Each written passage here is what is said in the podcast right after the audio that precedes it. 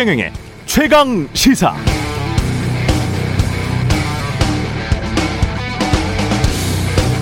네, 주 52시 52시간 가지고 또 말이 많은데요. OECD에는 Better Life Index 더 좋은 삶 지수라는 게 있습니다. 나라마다 소득, 노동, 환경, 교육, 안전 등을 지수로 매겨서 어디가 어떤 면에서 더 살기 좋은 나라냐 이거를 국가별로 비교해 보는 그런 지수인데요.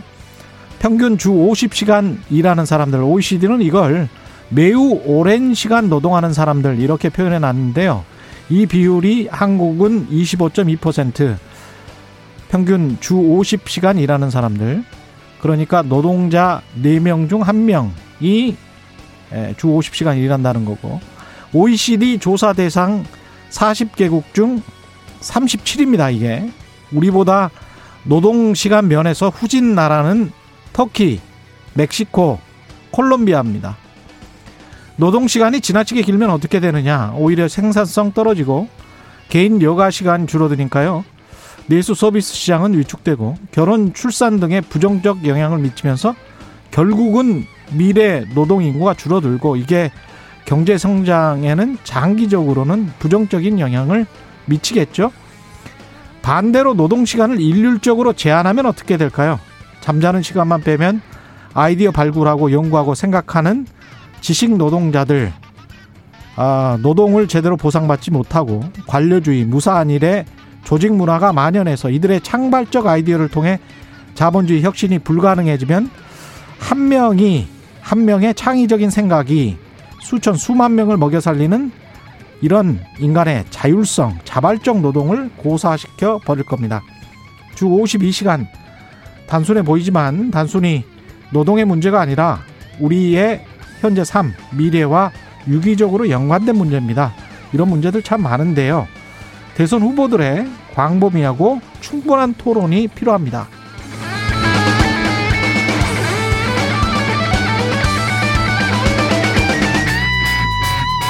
네, 안녕하십니까. 12월 7일 세상에 이익이 되는 방송 최경련의 최강시사 출발합니다. 저는 KBS 최경련 기자고요. 최경련의 최강시사 유튜브에 검색하시면 실시간 방송 보실 수 있습니다. 문자 참여는 짧은 문자 50원, 기본자 100원이 드는 샵 9730 무료인 콩 어플 또는 유튜브에 의견 보내주시기 바랍니다. 오늘 1부에서는 국민의힘 선대위 공동위원장으로 공동선대위원장으로 합류한 박주선 전 의원 만나보고요. 2부에서는 더불어민주당 조웅천 의원 만납니다.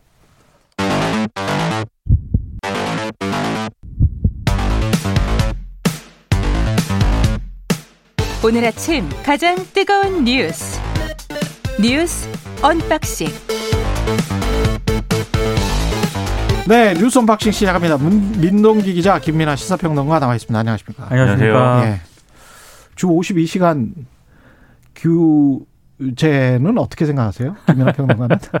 일단 주 52시간제를 실제로 어떻게 적용할 거냐에 대해서는 쟁점들이 있는데 예. 기본적으로 노동 시간을 좀 줄여야 된다. 음. 이 대전제는 어느 정도 이제 인정하고 넘어가야 되는 부분이 분명히 있지 않나 싶어요. 그리고 이제 예. 52시간제를 하는 이제 취지라는 게 예를 들면 이제 뭐 어, 우리가 한 번에 몰아서 뭐 일을 하자 뭐 이런 취지가 아니라 음. 전반적으로 건강권을 보장하자라는 부분들이 이 핵심이기 때문에 예. 사람이 과로사하지 않을 수 있는 그리고 건강을 충분히 챙길 수 있는 형태로 52시간제를 적용하는 거에 중심에 놓고 음. 그 안에서 이제 좀 더 그러면 어떻게 창의적인 생각을 좀 더 이렇게 좀 어, 이렇게 좀 활용해 본다거나 음. 이런 대안들이 필요한 것인데 이거를 지금 너무 이제 52시간이라는 숫자 그리고 이제 이 숫자를 뭐 예를 들면은 뭐 주 120시간 노동이라고 표현이 됐었지만 음. 한 번에 몰아서라도 뭐 어쨌든 어이 할 수 있도록 하는 그런 것들이 중요하다라는 이런 논쟁으로만 가서 맞아요. 좀 이게 네. 빈곤한 논쟁이 돼 있다 이런 생각이 좀 들었어요. 사실 우리 사회가 대표적인 과로 사회잖아요. 예. 그걸 좀 줄이는 그런 차원에서 논의를 접근을 해야지. 예. 너무 숫자에 좀 매몰하는 건 좀 아닌 것 같습니다. 그리고 우리가 고부가 같이 지식 노동 사회로 전환돼야 된다 그 이야기 많이 하잖아요. 그러면 구글 같은 회사들 보면 회사에 꼭 사무실에 앉아가지고 그, 이 부장님이나 저, 이렇게 과장님 보시는데 가만히 앉아서 노동하는 거 주 여덟 시간 노동하고 아니 하루 여덟 시간 노동하고 이거를 좋아하는 회사는 없거든요. 그런 그렇죠. 회사는. 그런 회사는 막 뛰어놀아요. 그 회사 에서. 네. 막. 소파 같은 데서 막 근무하고 그러더라고요. 그 혁신적인 아이디어가 그렇게 해서는 나오지를 않거든요. 그러면 내 눈에 안 보이더라도 본인이 뭔가 생산적인 걸로 결과물로 나오면 되는 거거든요. 네. 그거를 그렇죠. 인정하는 조직 문화와 그런 사회 문화가 있다면 주 52시간이 자꾸 지식 노동 사회 고부가치 산업으로 이전하자고 하면서 내 눈앞에서 주 52시간 일해 또는 주 40시간 일해 이거는 그 구시대 산업사회의 어떤 어떤 생각 방식이지 않나 이런 생각도 들고요. 기업 문화나 또는 예. 이제 뭐 기업의 어떤 환경 이런 거를 바꾸지 않고 조건 이런 걸 바꾸지 그렇죠. 않고 노동 시간만 이제 얘기하는 것이 지금 어. 말씀하신 대로 하면은 그런 이제 지식 노동 고부 가치 산업으로의 전환에 이제 충돌하는 가치인 거죠. 맞습니다. 지금 말씀하신 네. 대로 구글이라든지 다른 이제 해외 유수의 이제 IT 기업들 보면은 음. 별걸 다 합니다 회사 안에서 그리고 뭐 과자도 많이 먹고요. 그 부럽습니다. 네, 과자도 많이 먹고. 그 밥이 잘 나오더라고요. 그렇죠? 그렇습니다. 밥이 잘 나오고. 네. 부럽습니다. 예. 오미크론 감염과 관련해서는 짧게 이야기하고 청소년 방역패스도 짧게 이야기하죠. 예. 그 오미크론 위험성 관련해 가지고요. 음. 앤서니 파우치 미국 국립 알레르기 전염병 연구소 소장이 CNN에 출연했거든요. 그러니까 단정적으로 말하기는 이르다 이걸 전제를 하면서도 전파력에서는 굉장히 좀 강점을 가지고 있지만 아, 독성이 그렇게 심각한 것으로 보이지 않는다 이렇게 얘기를 했습니다. 그러니까 아직까지는 덜 위험하다 이렇게 얘기를 한 거고요. 그리고 지금 오미크론 변이 바이러스에 타격을 받은 나라 가운데 하나가 남아프리카 공화국이잖아요. 예. 근데 거기 보고서가 나왔거든요. 발병 음. 2주간을 담은 그런 보고서가 나왔는데 첫 번째는 이전 감염자들과 비교했을 때 위중증으로 발전된 사례가 생각보다 적었다. 그리고 두 번째는 산소 치료 비중이 매우 낮아진 특징을 보였다. 그러니까 굉장히 음. 이거는 과거 유행 때 볼 수 없었던 모습이다. 이런 보고서 내용을 발간을 했습니다. 물론 이거는 첫 2주간의 상황을 반영한 보고서기 때문에 향후 환자들의 추이는 바뀔 수 있다라고 그렇죠. 지적을 하긴 했습니다만 예. 아직까지 지금까지 상황을 놓고 보면 그렇게 위험하지는 않다. 이렇게 진단을 내리고 있는 것 같습니다. 그러니까 파우치 소장의 발언 덕분에 오늘 미국 뭐 증시도 매우 좋았다고 하는데 음. 근데 이런 얘기가 한편에서 있는 반면 제가 낙관론이 얘기해 됐으니까 이제 비관론도 하나를 얘기를 해드려야 되니까 그렇죠. 영국에서는 영국에서 이제 아스트라제네카 관련해서 개발에 이제 관여한 이런 분들이 하는 음. 얘기를 들어보면 5년은 걸릴 거다. 뭐 이런 얘기도 해요. 이제 코로나 5년? 그렇습니다. 코로나19가 완전히 이제 종식되고 우리가 팬데믹으로 아이고. 팬데믹에서 이제 탈출하려면 그 정도는 예. 걸릴 것이고 음. 앞으로 또 위험한 어떤 팬데믹 상황이 언제든지 올 수 있다 이런 경고를 하는 사람들도 있습니다. 그러니까 변이 바이러스는 계속 지금 그렇죠. 나오고 그렇죠. 있으니까요. 그렇죠. 오미크론은 예. 끝이 아니다. 시작일 수도 있다. 이렇게 얘기하는 사람도 아직 있는데 음. 그러니까 낙관과 비관이 서로 교차하고 있는 건 또 사실이다. 그래서 우리가 하나에 쏠린 어떤 그런 시각을 갖기보다는 종합적으로 판단하되 너무 우려하거나 너무 걱정할 필요까지는 없다. 이렇게 정리하는 게 좋을 것 같습니다. 그 청소년 방역 패스 이 논란 같은 경우에는 이제 음. 백신 접종이 있지 않습니까? 이게 국내도 그렇고 외국도 그렇고 이게 굉장히 학부모들의 뭐 반발이라든가 이런 그렇죠. 게 있기 그렇죠. 때문에 예. 아 이게 정부 입장에서도 굉장히 지금 여러 가지 고민이 많을 것 같긴 합니다. 이게 백신은 과학이지만 백신 접종하는 그렇죠. 거 있잖아요. 그거는 정치고 대중의 심리기 때문에 네. 그거는 민주적으로 잘 설명을 해야 될 책임이 정부와 과학자들에게 사실은 있습니다. 예. 그렇죠. 그 이게 첫 번째로 방역 패스 논란이 청소년 관련해서 첫 번째로 음. 그래서 이 백신 부작용에 대한 우려를 덜어줄 수 있는 그런 것들은 말씀하신 대로 정책적으로 그리고 또 정치적으로 필요한 부분이 분명히 있고요. 음. 그래서 이 백신 부작용에 인정해주는 범위를 늘린다든지 또 이런 안심할 수 있게 해주는 여러 가지 설명을 해준다든지 이런 게 분명히 필요하고 두 번째는 지금 우려를 하고 있는 게 청소년 이 백신 패스와 관련돼서는 지금 말씀드린 대로 부작용도 있지만 학습권 침해라는 게 있거든요. 음. 다들 학원에 다녀야 되고 어, 학원에 안 가는 청소년은 없는 건데 지금 상황에서 사실상 없다 이렇게 그렇죠, 생각들 그렇죠. 하는데 예. 이 학원에서 이제 방역 패스를 적용할 경우에 음. 학원이 그것에 대해서 제대로 이제 대응할 수 없을 수 없을 가능성이 클 뿐더러 음. 그런 학습권 침해가 실질적으로 일어날 수 있다라고 또 한쪽에서는 주장을 하는 거예요 학부모 단체나 이런 쪽에서는. 그럼요. 그런데 이게 네. 현실적인 문제이기도 하지만 음. 또 그게 우리 사회의 어떤 하나의 단면을 또 보여주는 그런 그렇죠. 느낌도 들어서 네. 이거는 이제 단 단순한 어떤 단기간에 해결될 문제는 아닌 것 같고 음. 하지만 방역상의 방역 패스가 도입이 필요하다는 거를 좀 더 강하게 설득을 하면서 학습권 문제는 또 다른 방향으로 풀어가야 될 문제가 아닌가 이렇게 생각이 됩니다. 예. 국민의힘은 어제 뭐 화려한 선대위 출범식을 가졌습니다. 콘서트처럼 진행이 예. 됐고요. 2030을 많이 좀 겨냥한 그런 어떤 음. 그 출범식이었던 것 같습니다. 윤석열 후보가 첫 공약과 관련해서 이런 얘기를 했습니다. 차기 정부의 가장 중요한 문제는 코로나에 의한 빈곤과의 전쟁이라는 건 이미 선포를 했고 그 기조가 바뀔 건 없다 이렇게 얘기를 했는데요. 어제 뭐 이렇게 굉장히 화려하게 이 선대위 출범식이 진행이 되긴 했습니다만 조금 삐거덕거리는 그런 모습도 약간은 보였습니다. 일단 홍준표 의원하고 유승민 전 의원은 출범식에 불참을 했고요.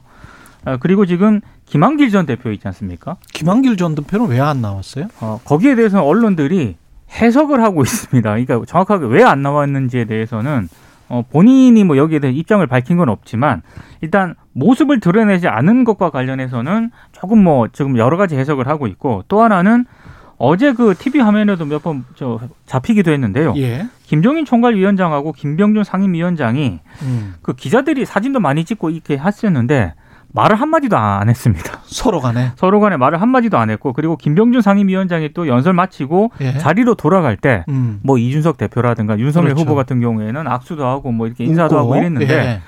어, 김종인 위원장 같은 경우에는 눈길 한 번 안 주더라고요. 눈, 그런 눈도 안 마주쳐. 네, 그런 풍경들이 연출이 되면서 야 이거 아직까지는 화학적 결합이 좀 아직 먼 거 아니냐 언론들이 예. 이렇게 해석을 하고 있습니다. 근데 어제 윤석열 후보의 연설 내용이나 이런 뭐 김종인 위원장의 연설 내용도 그렇고 전부 다 이제 정권 교체를 해야 된다라는 점에 이제 방점을 굉장히 강하게 찍고 있고 그 점에서 이제 문재인 정권을 비판하면서 심지어 윤석열 후보의 연설 내용에 이런 대목도 있습니다. 대선에서 지면은 지선 총선에서도 질 것인데 그러면 우리의 자유민주주의 대한민국은 사라질 수가 있다. 이렇게 얘기를 했는데 음. 어, 대한민국이 사라지진 않을 것이고 그렇죠. 예. 대한민국이 뭐 갑자기 뭐 침몰해가지고 바닷속으로 그렇죠. 가라앉지는 않는 예. 거니까 자유민주주의 대한민국이 사라진다는 얘기 아니겠습니까? 그러니까 자유민주주의가 지금 위태롭다는 거죠. 그렇죠. 예. 근데 이게 내부용 정치적 메시지라고 보지만 음. 실제로 이제 우리가 이, 이, 이, 상식적으로 그런 거냐 이게 음. 사실 어느 정도 색깔론에 기댄 이런 메시지로도 보이기 때문에 예. 이런 메시지는 선대위 출범하는 데 있어서는 제가 볼 때는 좀 줄이는 게 좋을 것 같고 모처럼 김종인 위원장이 참여하는 선대위를 만들지 않았습니까? 음. 그러면은 중도 공략이 우리가 확실히 지금부터는 중도 공략으로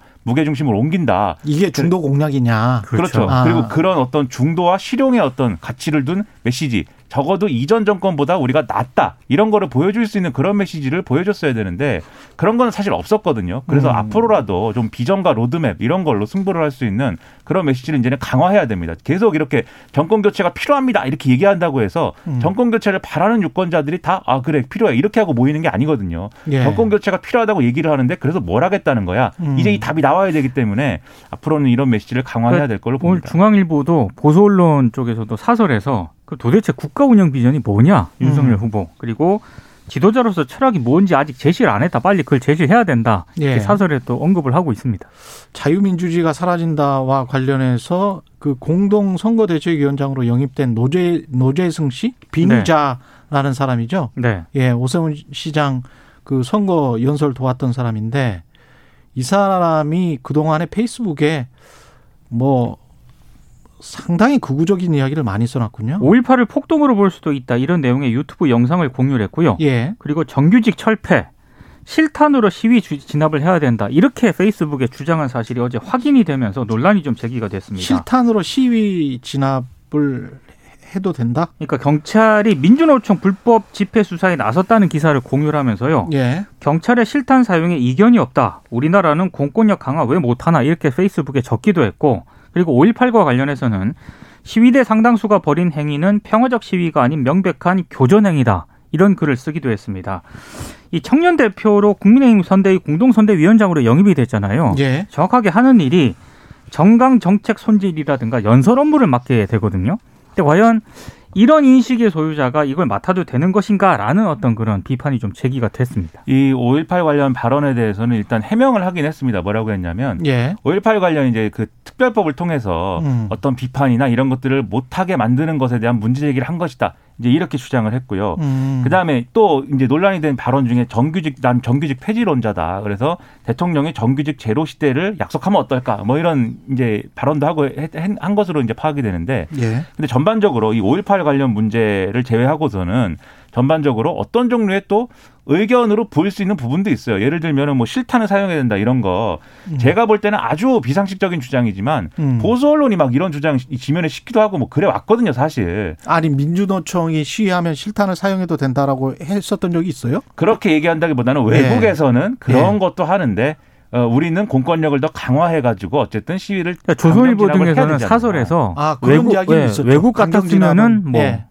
그렇죠. 그게 그게 그렇게 한 단계 이제 좀 음. 짚긴 했지만 음. 이게 결과적으로는 뭐겠습니까? 그런 것들이. 그런데 문제는 뭐냐면 이런 시민도 있을 수 있는데 이런 음. 시민을 공동 선대위원장으로 그렇죠. 위촉을 한 건 뭐냐라는 게 음. 이제 문제인 거죠. 이분이 그래서 페이스북에 뭐 글을 뭐 부적절하게 쓴 게 문제다라고 얘기한다기보다는 예. 이 사람이 어, 선대위의 중요한 역할을 맡아야 되는 이유가 뭔지에 대해서 음. 설명을 해야 되는 겁니다. 윤석열 후보가. 그렇죠. 근데 그 설명에 대해서는 지금 별로 하고 있지 않아요. 이미 이 노재성 씨가 다 해명을 했는데 음. 해명이 납득할 만하다. 이렇게 설명하고 있거든요. 근데 과연 이게 뭐 하나의 시민으로서의 의견을 뭐 어떤 부분에서는 뭐 인정해 줄 수 있는 것인지 모르지만 이 야당의 제1야당의 대선 후보의 선대위원장으로서 이제 할 수 있는 그런 발언들이었느냐에 대해서는 상당히 의문이고 어, 상당히 이해하기 어려운 그런 대목이다. 그래서 해명을 잘 다시 하든지 음. 아니면 설명을 제대로 해주든지 그런 것들이 필요해 보입니다.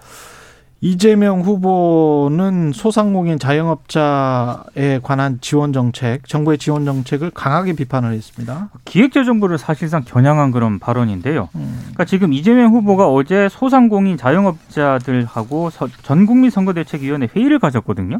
근데 여기서 어 다른 나라 그 코로나19 재정 지출 규모를 보여주면서 우리는 너무 적다 이렇게 지적을 한 겁니다. 예. 쥐, 정말 쥐꼬리 수준이다라는 표현을 사용을 했고요. 특히 SNS에 이런 글을 적었는데 한국의 가계 직접 지원 금액은 GDP 대비 1.3%인데 일본의 2분의 1, 미국의 5분의 1에 불과하다. 정말 이해가 안 된다. 답답하다. 이렇게 이런 표현을 써가면서 기획재정부를 강하게 비판을 해서 문재인 정부와 좀 차별화 이런 거를 겨냥한 것 아니냐 언론들이 이렇게 해석을 하고 있고 또 하나는 어찌됐든 중도층 확장을 위해서는 민생 쪽에 좀 정책 비중을 둬야 되는 거 아니겠습니까? 예. 그래서 이재명 후보가 그런 쪽에 좀 무게 중심을 두는 것 같다라는 해석을 하고 있습니다.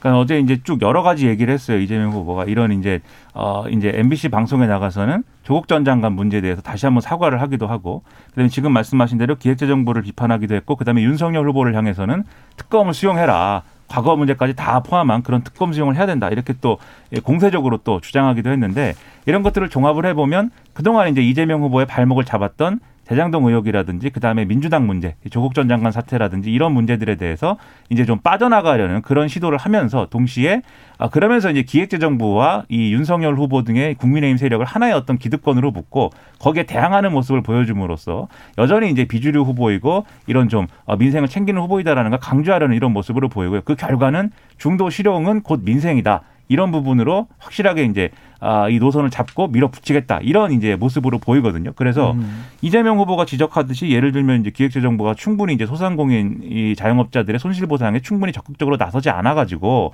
다른 외국들과 비교해봐도 재정 지출이 상당히 미비하다 이런 주장은 상당히 일리가 있으면서 그러면 그러한 책임이 누구에게 있느냐에 대해서는 음. 사실 문재인 정권도 그렇고 이, 문, 이 청와대도 그렇고 하고 싶었던 여러 가지 일들을 기획재정부의 어떤 관료들이 여러모로 이제 적극적으로 나서지 않아가지고 못했다라는 어떤 정책 맥락이 있는 거잖아요.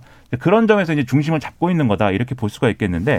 근데 그게 말이 됩니까? 사실은 대통령이 집권을 하고 집권 여당이 150석 이상을 가지고 있기 때문에 이런 환경 하에서도 기획재정부 장관 경제부총리 한 분 때문에 못한다.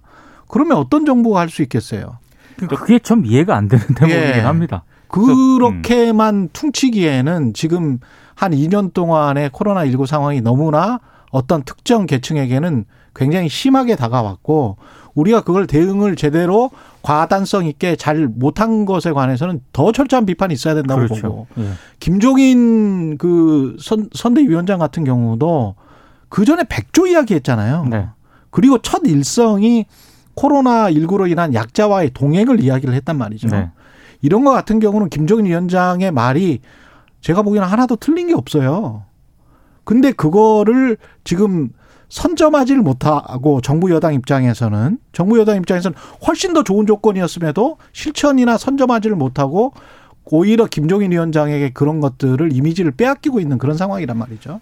그래서 지금 음. 그래서 이제 차별하다라는 얘기가 나오는 게 예. 결국 하고 싶은 얘기가 지금 최경영 기자가 얘기한 그런 얘기일 것이다라는 거예요. 이재명 예. 후보가 실제로 하고 싶은 일은 그런 것일 건데 방금 앞에 말씀드렸듯이 조국 전 장관 문제나 무슨 뭐 대장동 의혹이나 이런 것들이 있다 있는 상황에서 문재인 대통령의 국정수행 지지율이 아직 높기 때문에 문재인 정권을 정면으로 겨냥하지는 못하는 것이고 그렇기 때문에 기재부를 타겟팅해 가지고 이렇게 강하게 목소리를 내고 있지만 그 한계가 지금 있는 상황이다. 그리고 거기에 빠져나가기 위해서 양, 양쪽에 이쪽 이쪽은 이런 대응, 저쪽은 저런 대응으로 지금 빠져나가려고 하는 이러한 모습을 계속 보여주는 건데 문제는 아직 이런 것들이 여론이 말씀하신 대로 여론이 호응하지 않고 있는 상황인 것으로 보여요. 음. 일부 이제 그전까지 좀 열세였던 상황을 약간 벗어나기는 했지만 그래서 앞으로 말씀하신 대로 좀 더 여러 가지 노력들이 필요하다라는 겁니다. 예.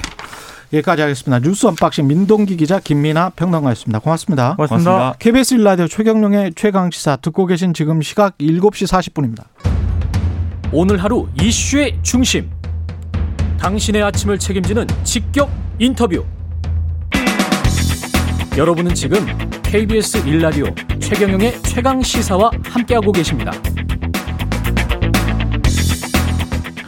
네, 100가지 중 99개가 달라도 정권 교체 뜻 하나만 같다면 모두 힘을 합쳐야 한다. 어제 국민의힘 중앙선대위 출범식에서 윤석열 후보가 단합을 강조하면서 한 말입니다. 출범식 현장 분위기는 어땠는지 박주선 국민의힘 중앙선대 공동선대위원장 연결돼 있습니다. 안녕하세요. 네, 안녕하십니까. 예, 위원장님 어제 그 출범식 직접 가셨었죠? 예, 갔습니다. 예, 어떠셨습니까? 그 지금 국가의 절체절명의 과제가 정권 교체가 아니냐, 또 국민의 염원이다. 우리가 결속과 단합을 이루어서 반드시 정권 교체를 이루자는 뭐 각오와 그 의지를 다지는 그런 계기가 됐다고 그렇게 생각을 합니다. 예. 그 선대위 분위기랄지 출범식 분위기는 조금 이따 좀 더 여쭤보기로 하고요. 근데 이제 중앙선대위 공동선대위원장을 맡게 되신 다음에 첫 인터뷰라 선대위에 예. 어떻게 합류하게 되신 건지도 참 궁금해서 예. 예, 그 전에 어떻게 윤석열 후보와 어떤 교감이나 만남이 있으셨습니까? 어, 그동안에 윤 후보께서 저에게 좀 도움을 요청한 경우가 여러 번 있었고요. 예. 또 직접 10월 달에는 좀 만나가지고. 예. 윤 후보의 그, 그 대통령이 됐을 때 국정 운영과 관련된 구상도 설명을 듣고, 음. 에, 또 지지선을 좀 해달라고 그래서 제가 어차피 앞으로 선거 기간이 많이 남아있긴 합니다만, 예. 에, 그 당시 판단으로는 정권은 교체돼야 한다고 저는 생각하고 있는 사람이기 때문에 네. 그렇다면 그 중에서 가장 정치 신인이고 음. 또 정치 활동을 한 지가 얼마 안 됐기 때문에 정치적인 부채나 또는 신세를 어, 지지를 않았다는 점에서 예. 대통령이 되더라도 사익을 위하거나 측근들을 위해서 권한을 남용하거나 예. 국정을 농단할 가능성은 좀 없다. 어. 그렇지만 정치 경험이 좀 짧아서 음. 어, 좀 서툴고 부족한 점이 없지는 않지만 다듬어 쓰면 보석이 될 수 있는 원석감은 된다 는 판단하에서 네. 제가 지지선을 하게 됐습니다. 그 선대위 다른 분들이랑은 어, 어, 뭐 친분이 좀 있으십니까? 어떠십니까?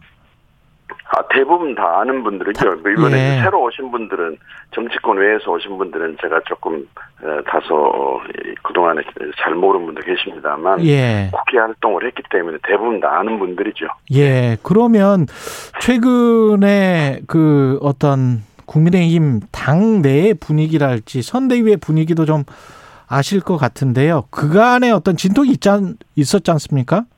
예. 예. 패싱 뭐 논란, 당대표 패싱 논란도 있었고. 당원이 아니고. 예. 그또 밖에서 지선을 했던 사람으로서 이번에 공동선대위원장으로 음. 참여를 해달라는 요청이 있어서. 예. 저희 역량의 범위 내에서 어, 윤 후보 당선을 통해 가지고 정권을 교체한다는 신념으로 어. 제, 제 역할을 최선을 다한다 어, 하는 그런 뜻에서 동의를 했습니다 했는데 예. 뭐 저, 저가, 저가 는 내용을 제가 자세히는 모릅니다만, 음. 아무튼, 어, 선대위 구성에서부터 출범하기까지 많은 불협화음과 또 국민들로, 그 국민들께 그좀 불안 내지는 실망을 드린 것도 사실이거든요. 그런데 네. 이제, 어, 수습이 되고 또 봉합이 돼서 어제는 모두가 한 마음 한 뜻으로 정권 교체 이루고 음. 우리가 어, 대한민국은 미래 국민을 어, 꿈을 이루는데 앞장서자 하고 다, 지고 그랬기 때문에 음. 비온 뒤에 땅이 더 굳어진다는 말과 같이 에, 우리 선대위가 체계적이고 효율적인 활동을 통해 가지고 막 전국 교체를 이룩하는데 큰 역할을 할 것이다 저는 그렇게 판단을 하고 또 기대하고 있습니다. 근데 이제 화면에 비친 모습은 김종인 총괄 선대위원장과 김병준 공임 공동 상임 선대위원장 서로 인사도 안 하고 눈도 잘 안 마주치고 뭐 이랬다. 아니 저는 그 행사 시작하기 전에 예? 네, 따로 그분들을 뵐 기회가 있었는데 아, 그랬군요. 아, 그렇게 딱딱한 분위기가 아니던데요. 그리고 서로 손 맞잡고 어뭐 어, 국민에게 환호도 받고 그랬지 않았습니까? 아, 그좀 너무 과잉한 과잉한 어, 해석이다 언론에 아닌가 저는 예. 그렇게 생각하네요. 예. 그렇습니다. 윤석열 후보의 그러면 그 선언문에서 어떤 점을 중요하게 보셨어요? 어, 본인이 늘 말씀하신 대로 음. 공정과 상식이 통하는 나라를 만들겠다. 예. 네, 그런 말에 저는 굉장히 공감을 하고요. 음. 또 코로나로 지금 국민들이 너무 지쳐 있고 지쳐 있고 국민 경제가 지금 너무 피폐가 되어 있기 때문에 예. 그에 대한 빠른 대책을 수립해야 되겠다 하는 것도 어, 요점과 관점을 예. 제대로 짚었지 않았나 저는 그렇게 생각을 합니다. 정권 교체가 안 되면 어 자유민주주의가 사라질 수 있다, 사라진다 이렇게 이제 강하게 말을 했잖아요. 네. 예, 이 부분에 관해서는 동의하십니까? 지금 사실은 예. 예. 문재인 정권이 행정부 권력 또 입법부 권력 사실상 사법부까지 장악을 했지 않았습니까? 그래서 정권 교체를 통해 가지고 새로운 나라의 기본을 세우고 원칙을 가꾸는 그런 계획이 없어진다면 지금도 현재 자유민주주의 체제에 대한 부정하는 어, 평가들이 너무 많은데 그건 자유민주 체제에 큰 어, 뭐 훼손이 있는 것은 당연할 것이다 저는 그렇게 생각합니다. 그 자유민주주의 체제를 훼손하는 그런 것들에 관해서 구체적으로 좀 말씀을 좀 해주시면 좋을 것 같은데요. 우선 자유민주주의 체제는 국민의 자율성을 예. 전제로 하고 국민의 의사에 따라서 주권자의 주권자인 국민의 의사에 따라 국정이 운영이 돼야 되는데 예. 지금은 어, 독선과 아집, 그 나만이 옳다는 그 주장을 가지고 지금 통치를 하고 있는 형태라고 저는 보여지고요. 예. 그 다음에 국민이 가렵고 아픈 곳에 대한 대책을 내놓지를 못하고 있습니다. 이건 주권자에 대한 도리도 아닐 뿐만 아니라 자유민주주의 핵심을 어, 훼손하는 국정 운영이 아닌가 저는 그렇게 생각합니다. 어, 그렇군요.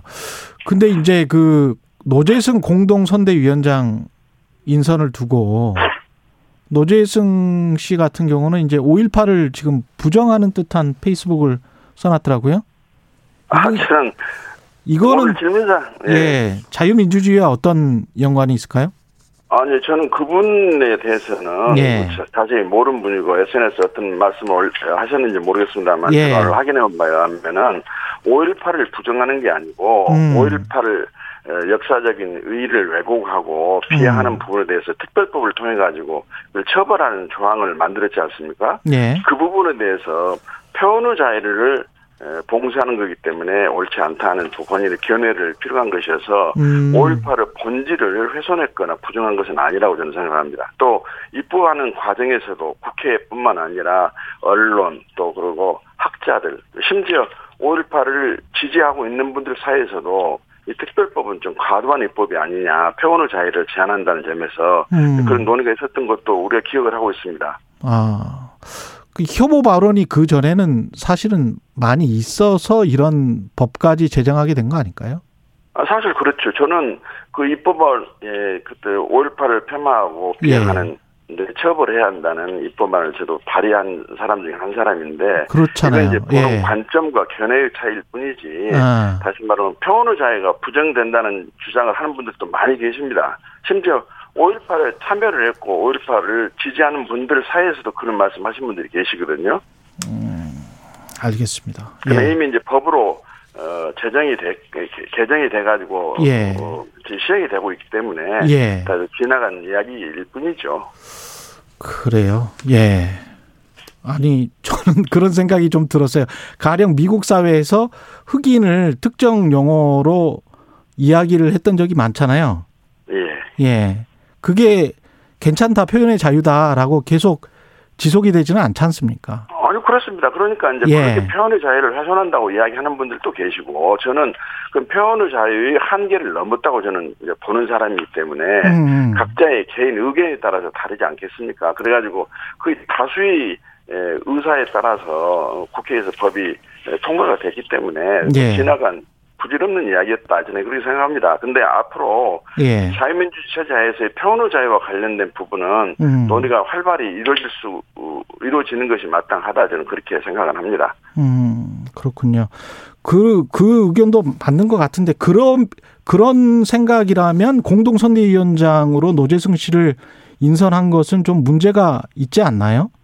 이런저런 중도층이랄지 여러 사람들을 포용하는 그런 어떤 정권 교체를 바라는 것이라면 아니 그건 음. 개인의 표현의 자유에 대한 그, 그 아니 개인은 표현의 자유를 할 수 있어요. 근데 이제 공동 네. 선대위원장 인선에 관련해서 여쭤보는 거죠. 아, 아 네. 근데 5.18을 본질적으로 부정하는 그런 언행은 아니었다고 저는 보기 때문에 예. 뭐 국민 눈높이에서 평가해 주시면 되리라고 봅니다. 예. 어제 출범식에서 윤석열 후보의 1호 공약 발표는 없었다고 지금 언론 보도는 나오는데 첫 번째 공약은 어떤 내용들이 거론되고 있을까요? 어제 윤석열 후보도 그 말씀을 하셨는데 지금 코로나로 국민 경제가 너무 피폐한 상황이기 때문에 예. 그에 대한 빠른 수습 대책을 내놔야 되지 않느냐 하는 언급이 있는 걸로 봐서 네. 거기서부터 시작이 되고 지금 각종 정책 파트에서 정치, 경제, 사회, 문화, 안보, 외교 등등 친밀한 공약을 좀 만들고 있기 때문에 예. 어제 1호 공약이 뭐냐 하는 것은 언론 관심이 일 수는 있지만은 음. 예, 곧 예, 집대성된 공약이 적나라하게 발표가 되리라고 저는 그렇게 보고 있습니다. 예, 마지막으로 짧게 윤석열 후보가 대한민국 대통령이 대하는 이유 좀 말씀해 주십시오. 아까 말씀드린 대로 정치 기간이 짧아서 정치적인 부채나 또는 신세를 짓는 일이 상대적으로 적기 때문에 그 국정을 농단하거나 권한을 남용해서 사익을 챙기거나 측근들을 두둔하고 비유하는 그런 어, 현 정부와 같은 역할은 하지 않을 것이다. 나라의 근본과 원칙을 세우는 대통령이 될 것이라는 기대를 갖고 있습니다. 예, 오늘 말씀 감사합니다. 박주선 네. 국민의힘 중앙선대위 공동 선대위원장이었습니다. 고맙습니다.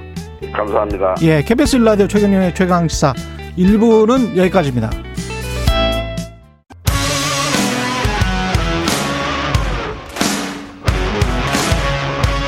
오늘 하루 이슈의 중심 최경영의 최강 시사.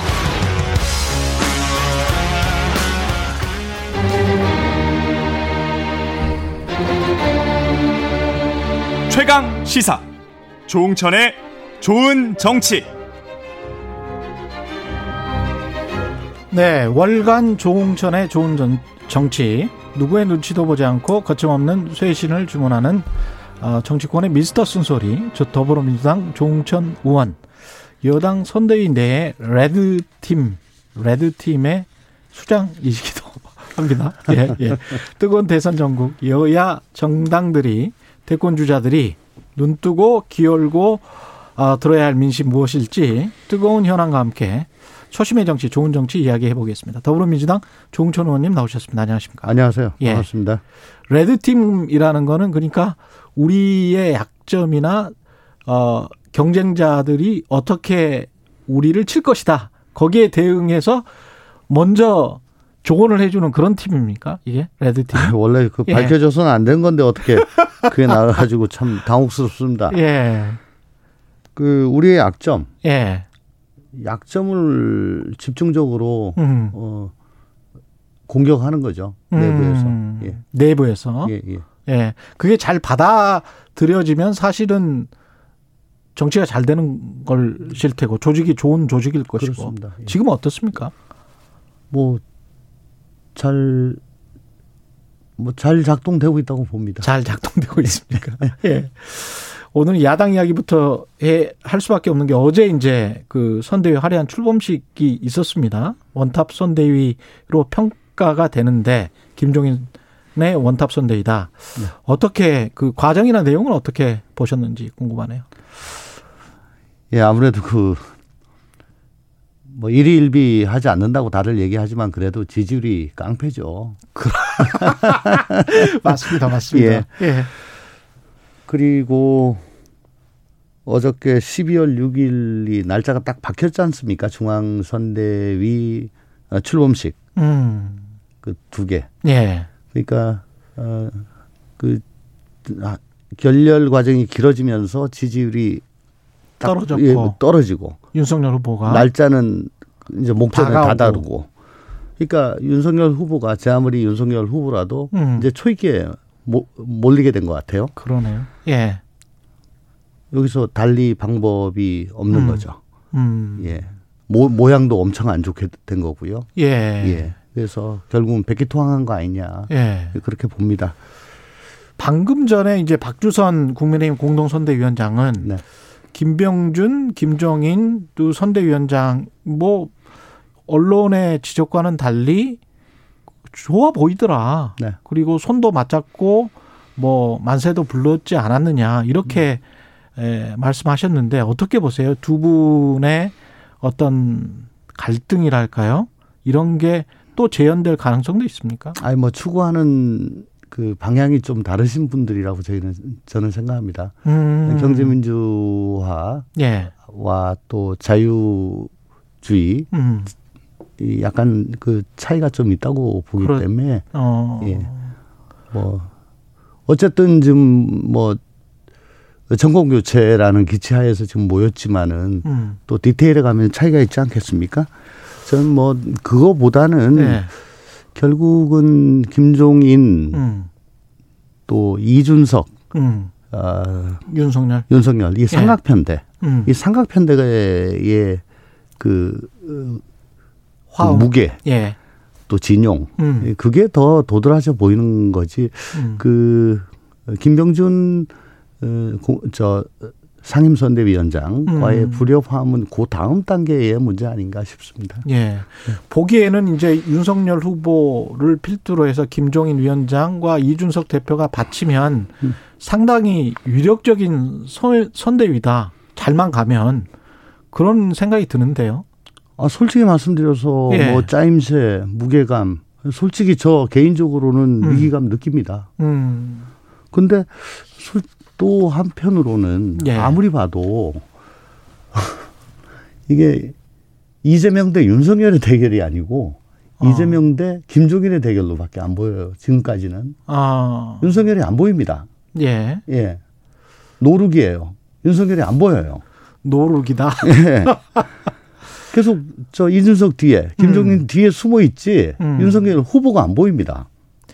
근데 윤석열 후보가 지금까지 말한 밀턴 프리드만이랄지 사실은 김병준 선대위원장과 비슷한 경제 정책이나 경제적 사고관을 가지고 있는 게 내비쳐졌거든요. 김종인 위원장과 그러면 화학적 결합이 잘 될 수 있을까 그런 생각도 나중에 이제 정권이 되면 만약에 정권 교체가 되면 김종인 위원장은 또 팽당하시는 거 아닌가 그런 생각이 드는 솔직히 말씀드려서 저도 검사 출신인데 예. 에, 검사를 수십 년간 하다 보면 음. 직업병이 생깁니다. 예.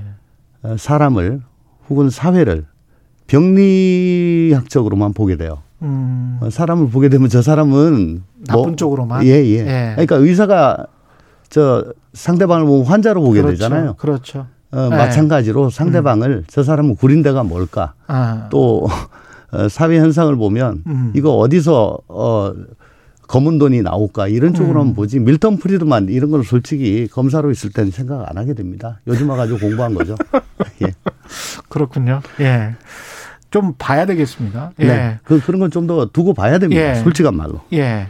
연설문 에서 문재인 정부를 향해서 지긋지긋하고 부패하고 무능한 정권, 지겹도록 역겨운 위선 정권 이렇게 규정했습니다.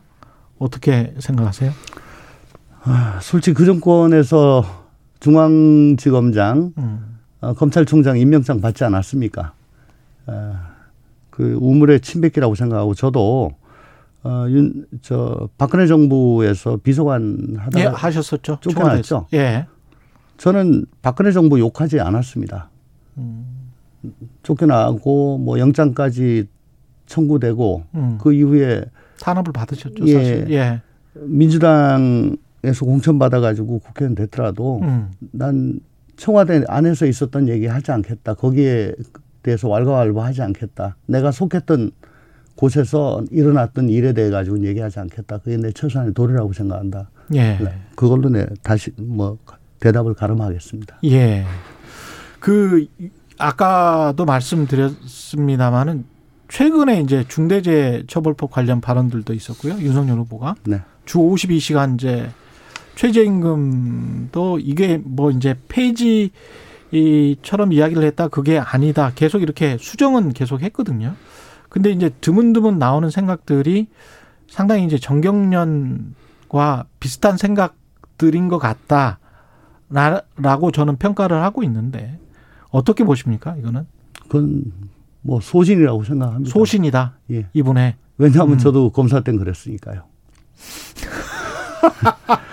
더군다나 네, 검사분들은 주로 이렇게 그 자유기업원이나 정경련의 생각을 가지고 계시는 거예요? 어, 윤 후보 같으면 또 특수부 출신이잖아요. 음. 특수부 출신은 뭐 주로 뭐 노측은 접촉할 일이 없습니다. 아 노조 쪽은 예 예. 사측 사측 중에서도 오너나 CEO급만 접촉을 하게 되거든요. 예. 예. 뭐 사건을 하더라도 음. 사건의 당사자 상대방이긴 하지만 그 사람들과 어뭐 밤을 새서 얘기, 저 사건에 대해서 얘기를 하더라도 예. 그 사람들과만 접촉을 하는 거죠. 예. 어. 그러니까 노측에 대해서는 접촉할 일이 없어요. 음. 그리고 어 노측에 뭐 파업하는 거에 대해서는 뭐 계속 불법 행위 음. 어, 법대로 처리. 예. 엄단하겠다. 이런 거 공안부에서 얘기하는 것만 들으니까 예. 나쁘게 생각하죠. 저도 그랬습니다. 그렇지만은 뭐 식당 하면서 예. 생각 많이 바꾸고 반성했습니다. 예.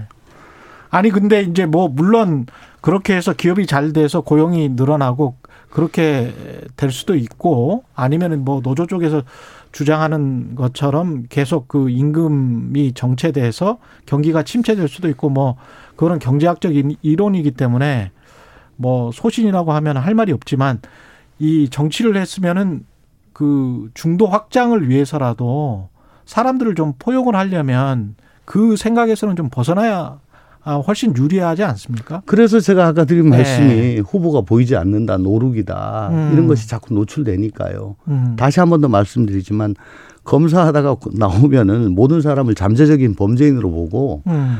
모든 사회 현상을 병리적으로 자꾸 바라보는 그런 그 일종의 직업병이 있어요. 그거 예. 교정하는데 시간이 좀 걸립니다. 그렇군요. 네. 예. 민주당 이야기 좀 해봐야 될 것 같은데 민주당도 지금 사실은 문제가 많은 게 그 본질적인 문제는 이건 것 같아요. 제가 보기에는 문재인 정부의 실정에 관해서 어느 정도로 이재명 선대위가 또는 이재명 후보가 비판을 하는 게 문재인 정부의 지지자들과 아 그리고 문재인 정부의 비판자들 중에서 중도 어, 층인 사람들을 다 끌어안고 갈 수 있느냐. 근데 그 사이에 모순이 이제 존재하잖아요. 비판을 너무 세게 하면 후보 저 대통령 지지자들이 싫어할 것이고, 예. 비판을 안 하면 어 중도 확장에 성공하지 못할 것이고 이게 쭉 전부 다 연관이 돼 있는 것 같거든요. 최근의 발언들과 어떻게 보십니까? 뭐 솔직히 정말 어, 굉장히 고민스러운 지점이죠. 예. 어, 뭐 솔직히 말씀드리겠습니다. 예. 대통령 국정 수행 지지율이 예. 정말 이례적으로 높, 죠 임기 말인데 예, 솔직히 말씀드리겠습니다. 예. 예. 40대 초반, 30대 후반. 그렇죠. 예. 예. 엄청 부담스럽습니다. 예. 예. 음, 그렇지만 어, 우리 이재명 후보가 음. 그 조국 교수, 음. 조국 사태에 대해서는 지금 뭐 날이면 날마다 지금 연일 한 두 번 정도 아, 어저께도 했어요. 어저께도 했습니까? 예, 뭐 예. 타방송에 나와가지고 세 번 했군요. 예. 어저께도 했어요. 예. 예. 제가 한참 전에 한번 이제 이거 건너야 된다라고 음. 얘기를 했었고요. 어저께도 했었고 연을 했습니다. 음. 이게 뭐 내로남불이라든가 뭐 기득권의 그 어, 덫에 빠지게 된 결정적인 거라고 저는 생각을 하니까요. 예. 음, 이게 시작이라고 저는 생각을 했고 음. 연일 지금 반성을 하고 있고 또 음. 부동산 정책에 그렇죠. 대해서는 이제 본격적으로 지금 뭐 계속 얘기를 하는 거죠. 예. 또 중소상공인 또 코로나 대책 이런 이제 구체적인 어 정말 어, 국민들이 힘들어하고 아파하고 하는 그런 음. 대책들에 대해서는 이제 지금 본격적으로 음. 지금 저 어, 반성을 하고 또 음. 대, 저 대책을 내놓고 있지요. 어, 점, 점차적으로 어, 국민들이 정말 힘들어하시는 부분에 대해서는 음. 이재명 이재명의 색깔을 드러낼 것입니다. 음. 어, 그렇지만은 어, 잘한 것은 또 여당이기 때문에 잘했다고 해야 되고요. 예. 예. 잘한 것까지 저희가 음. 뭐 어, 표를 의식해서 못했다고 할 수는 없는 거 아니겠습니까? 그렇죠. 네네. 네. 예. 네. 어쨌든 어, 저희는 있는 대로 음. 있는 대로 할 수밖에 없는 것 같습니다. 아까 예. 표현하신 그 기득권의 덫이라는 게 음. 조국 사태, 음. 그 다음에 부동산 말씀하셨잖아요. 네 네. 아, 저 또 소상공인 그 지원. 저, 저 저는 음.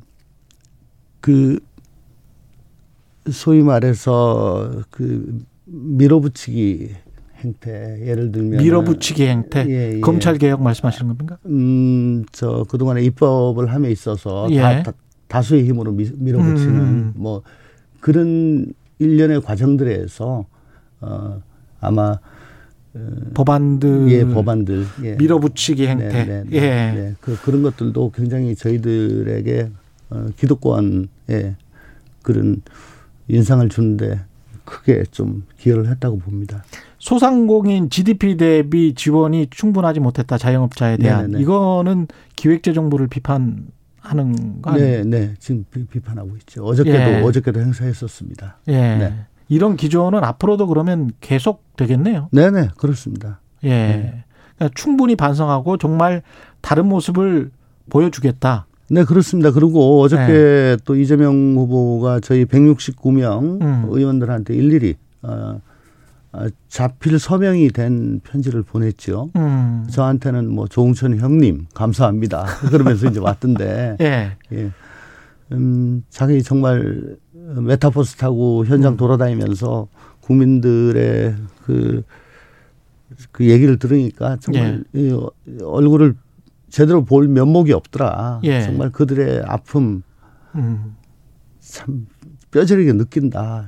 자기 정말 열심히 뛰고 있는데 혼자서는 음. 부족하다. 음. 어, 남은 기간 동안 우리 민주당 의원님들 음. 정말 자기하고 같이 열심히 뛰어달라. 음. 국민들께 그 169명 집권 여당이 음. 어, 열심히 뛰는 모습 같이 좀 보여주자. 음. 어, 파이팅 하자. 이런 취지의 글이었어요. 근데 그 네. 이전 뭐 지금 어떨지 모르겠습니다만 제가 뭐그 어, 지금 현재 상황을 정확히는 모르니까요. 근데 네. 그 전에 중도층이랄지 국민의힘 지지층이 민주당 국회의원들을 바라보는 모습은 음. 어, 후보만 앞세워놓고 그리고 본인들은 이제 다음 국회의원 선거 생각, 공천 생각 만 하고 있는 건 아닌가? 그거 아닙니다. 예. 그거 아니고요. 음. 실제 어 그동안에 뭐 공동 본부장, 공동위원장 했다가 이제 직함 다 붙여놨던 거 다 내려놓고 그렇죠. 지금 다들 지역 내려가 가지고 열심히 음. 지역 활동하고 있고요. 음. 예. 어 다들 어 그래도 우리 음. 후보가 윤석열 후보 등 다른 후보보다 훨씬 그 우, 저 정책적인 면이나 예. 국가 경영을 할 수 있는 능력 음. 또 대한민국의 미래를 위해서 음. 훨씬 우위에 있다. 예. 어. 특히 이런 전환기에 우리 이재명 후보가 다음 정권을 음. 어, 맡아서 대한민국을 이끌어가는 것이 대한민국을 위해서 어, 절실하다라는 음. 확신을 가지고 지금 열심히 뛰고 있습니다. 예. 네. 그 재난지원금이나 국토보유세 같은 경우에 국민이 반대하면은 뭐 도입하지 않겠다, 안 하겠다. 네. 이거는 유연하다고 봐야 될까요? 아니면 국민의힘의 비판처럼 음. 뭐 왔다 갔다 한다, 믿을 수 없다. 네. 이렇게 봐야 될까요? 이기기 위해서는 음. 지지층을 단단하게 결속시키고 음. 중도층을 설득하고 반대층의 반대 강도를 낮추는 것. 이 세 가지가 다 필요합니다. 예. 그렇죠. 그러니까 우리 이재명 후보는 상대방의 비아냥을 감수하면서도 국민이 반대하는 정치, 정책은 할 수 없다. 그거 당연하다. 라고 하는 것이 그, 유, 그 반대층의 반대, 반대 강도를 낮추는 거죠. 이게, 예. 이게 바로 그 이기 위해, 위해서 유연성을 발휘하는 모습입니다. 음. 음. 이걸 가지고 어, 상대방이 그렇게 비난하고 비아냥거리는 것은 음. 그만큼 유효하다는 거죠. 예. 잘하고 있는 거라고 봅니다. 예. 예. 판세는 어찌 보고 계시는지 지금으로는 판단하기 힘들까요? 어, 저희가 비상한 각오와 노력을 가지지 않으면은 예. 굉장히 힘든 선거라고 저는 생각합니다. 굉장히 힘든 선거다. 예. 예. 예. 왜냐하면 구도 자체가 어, 정권 재창출보다는 정권 교체가 음. 아직도 훨씬 높기 때문에 예. 네, 힘들다. 오늘 윤우진 전 세무서장 있지 않습니까? 네네. 그 구속 여부가 결정되죠. 오늘 영장 심사합니다. 영장 심사하죠. 네. 이 관련해서 윤석열 후보에 어떤 영향이 미치는 팩트가 나옵니 나올까요? 어떻게 보세요? 음, 저는 사실은 음. 어, 윤석열 후보의 지금 대표 상품이 네. 공정과, 공정과 상식이잖아요. 상식이죠. 네. 네, 공정과 상식입니다. 근데 그 공정과 상식이란 것도 자기 본래의 것이 아니고 어, 검찰총장으로 있으면서 어 법무부 장관 음. 뭐 이런 쪽으로부터 부당한 탄압을 받고도 꿋꿋이 견뎠다. 음. 그 과정에서 생긴 또 이게, 이게 뭐 저 발광체냐 반사체냐라고 그렇죠. 했을 때 예. 반사체적인 것이라고 저는 생각을 음. 해요. 그럼 원래 모습은 공정과 상식이냐라고 음. 했을 때는 저는 아니라고 저는 얘기를 함, 저 생각을 합니다. 음. 어, 예를 들어 윤우진 전 서장이 예. 과거 수사를 받게 됐을 때 변호사를 소개를 해줬냐 말았느냐가 예. 어, 윤 총장 인사청문회 때 그때 문제가 됐었어요. 그랬죠. 난 그런 적 없다. 음, 음. 줄곧 얘기하다가 자정 무렵에 한 매체에서 음. 어, 뉴스타파에서 폭로를 예, 했죠. 예. 그때 음성 녹음이 나오고 난리가 났었습니다. 그랬죠. 예. 완벽히 허위 진술을 했고 음. 그때 뭐 이 저 그땐 증언을 하기 때문에 음. 이거는 고발해야 되는 거 아니냐까지 했었죠. 저는 그때 어, 법사위에서 간 나와 가지고 청문회에 참석을 자, 참가를 못 했습니다. 예. 자, 이렇게 주, 저 선서를 하고 인사청문회 하면서 그렇게 허위 증언을 하는 사람이 음. 이게 무슨 공정과 상식입니까? 음. 저는 이것부터도 말이 안 된다라고 해서 어저께 저녁에 사실은 페이스북에 음. 제가 올렸습니다. 예. 국민들이 제대로 아실 건 아시, 아시고, 아셔야 된다라는 음. 취지에서 공정과 상식에 에, 부합하지 않는 면이 있다면은 어, 저는 국민께서 아셔야 된다는 측면에서 어, 그런 것들은 좀 하나씩 어, 제 SNS에 올릴 예정입니다. 예, 알겠습니다. 여기까지 하겠습니다. 말씀 감사하고요. 더불어민주당 조웅천 의원이었습니다. 고맙습니다. 고맙습니다. 공정, 공익, 그리고 균형. 한 발짝 더 들어간다. 세상에 이익이 되는 방송. 최경영의 최강 시사.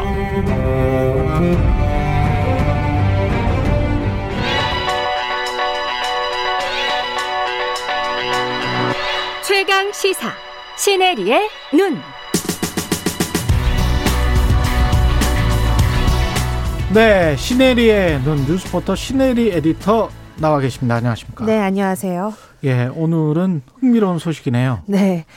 정치에 뛰어드는 독재자 자녀들 필리핀과 리비아 이야기 오늘 좀 해보려고 합니다. 리비아, 리비아, 필리핀은 마르코스 생각나고, 그렇죠. 리비아는 가다피 생각나고. 네, 딱 맞았습니다. 아, 그 사람들의 자녀들이 이제 컸어요? 네, 커서 아. 대선에 출마합니다. 아, 그래요? 네, 그래서 대통령. 아, 그 생각해 보니까 예. 나이가 꽤 있겠네요. 네, 맞습니다. 예, 자녀들이. 네, 예. 그래서 이 둘 나라의 특징이요. 예. 코로나19를 틈타서 어. 이 권위주의자들의 영향력을 굳히고 있다.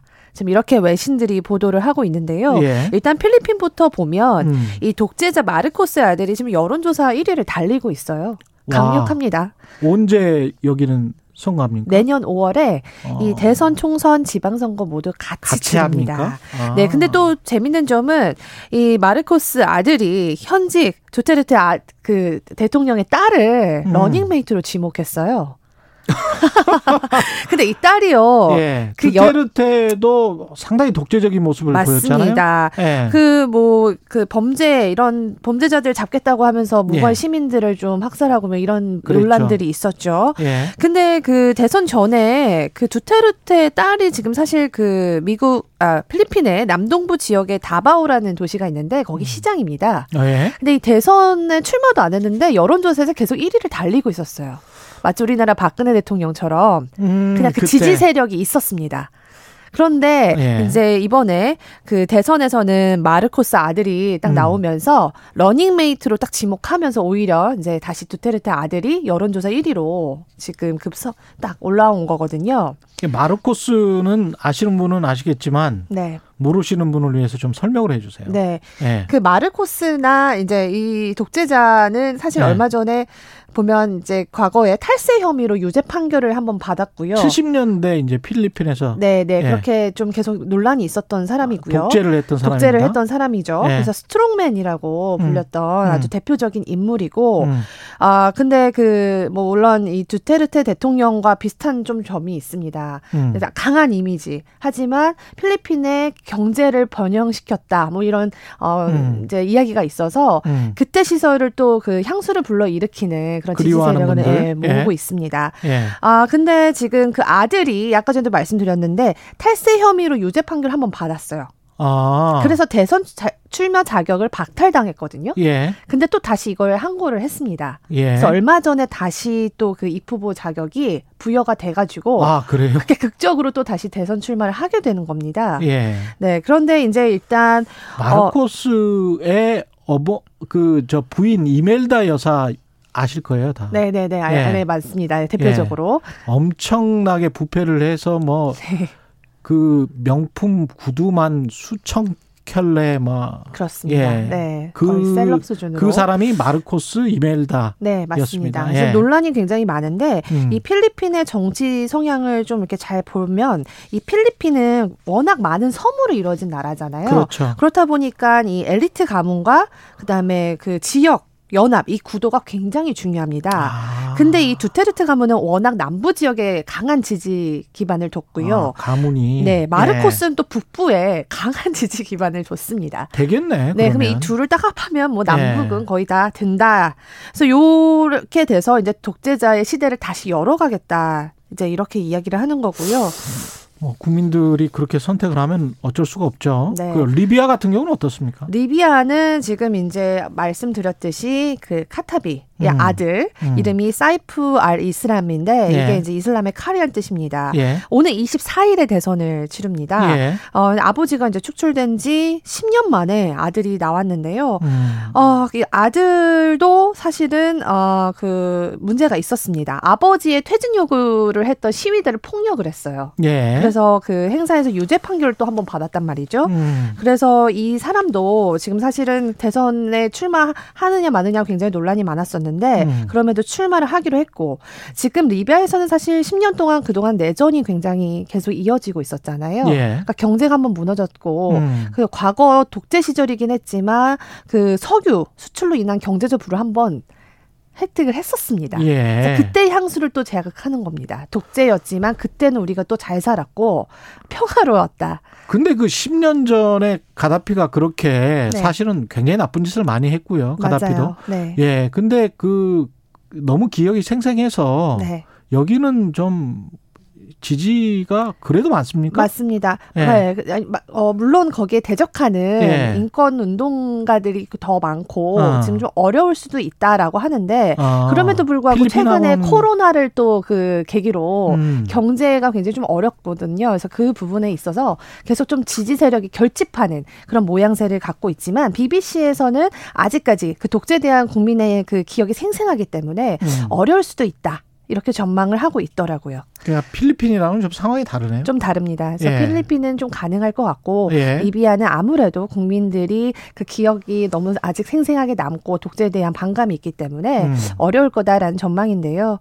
아, 사실 외신이 얼마 전에 워싱턴 음. 포스트에서 이 전두환 씨의 사망을 보도하면서 음. 한국에서 마지막 독재자가 사망했다 이렇게 음. 보도를 했습니다. 그래서 이걸 보면서 우리나라는 그나마 다행인 게 독재자의 자녀가 다시 대선에 나 오는 일은 없지 않을까 예. 싶습니다. 시네리의 눈 시네리 기자였습니다. 고맙습니다. 네, 감사합니다. 예, KBS 일라디오 최경영의 최강 시사 2부는 여기까지입니다.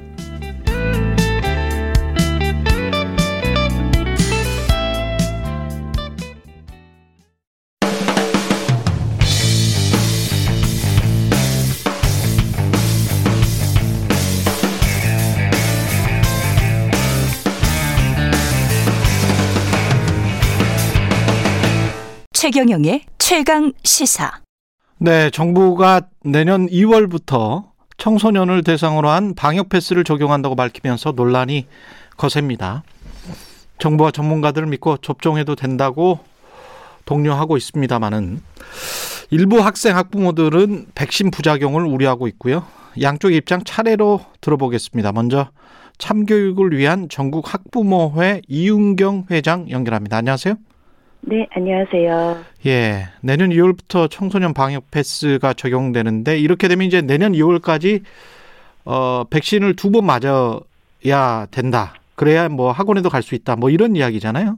네. 예, 학부모나 학생들은 어떻게 생각합니까?